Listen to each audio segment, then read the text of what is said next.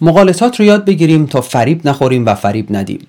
در این قسمت می‌خوام درباره مقالطه صحبت بکنم که اسمشو گذاشتم مقالطه مرد بیچاره.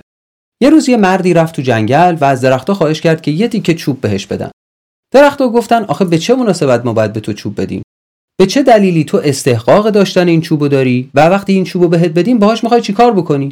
مرد به جای اینکه جواب بده گفت آخه می‌دونید من خیلی بیچارم. مادرم هم مریضه پدرم هم مریضه خودم هم خیلی فقیرم پام هم درد می‌کنه.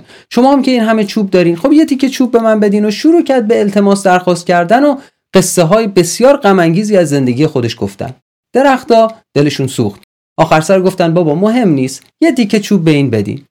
چوب رو گرفت کرد دسته تبر افتاد به جون درختا و کل جنگل قطع کرد.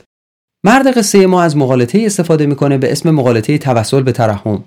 یعنی اینکه شما به جای که برای حرف خودتون دلیلی بیارید ترحم طرف مقابلتون رو برمیانگیزید و به این وسیله او رو قانع می‌کنید که حرف شما رو بپذیره. شما تا حالا با چه مواردی از مقالطه توسل به ترحم مواجه شدید؟ اونها رو با من و دیگران در قسمت کامنت مشترک کنید. تا قسمت بعد.